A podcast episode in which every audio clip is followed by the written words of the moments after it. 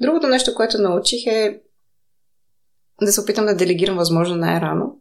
Неща, които да, може би бих могла, но моето време е инвестирано най-добре в а, друга дейност, която никой друг от екипа не може да свърши.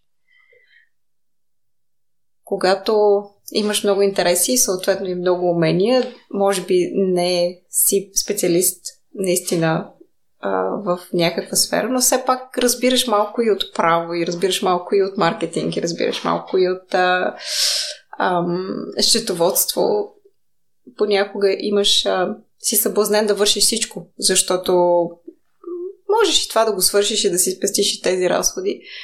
А, поне така си мислих аз в а, първата компания, която основах тогава в а, Австрия.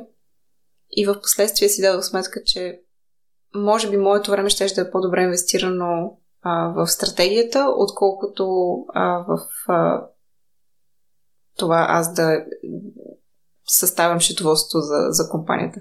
Че е по-добре да го дам на някой друг, т.е. да го аутсорсна, отколкото да се занимавам аз с него, въпреки че бих могла.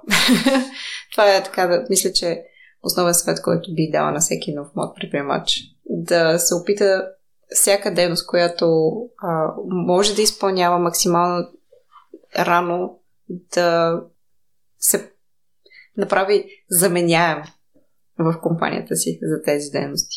И да се занимава наистина с стратегическото развитие, с изграждането на визия, с воденето на екипа, с а,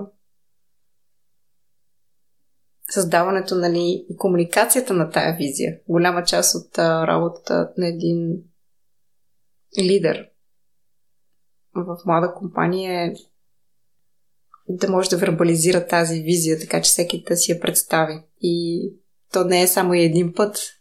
То ти се налага да го правиш непрекъснато. Почти всеки ден. А не да се забиеш и да правиш счетоводство, например.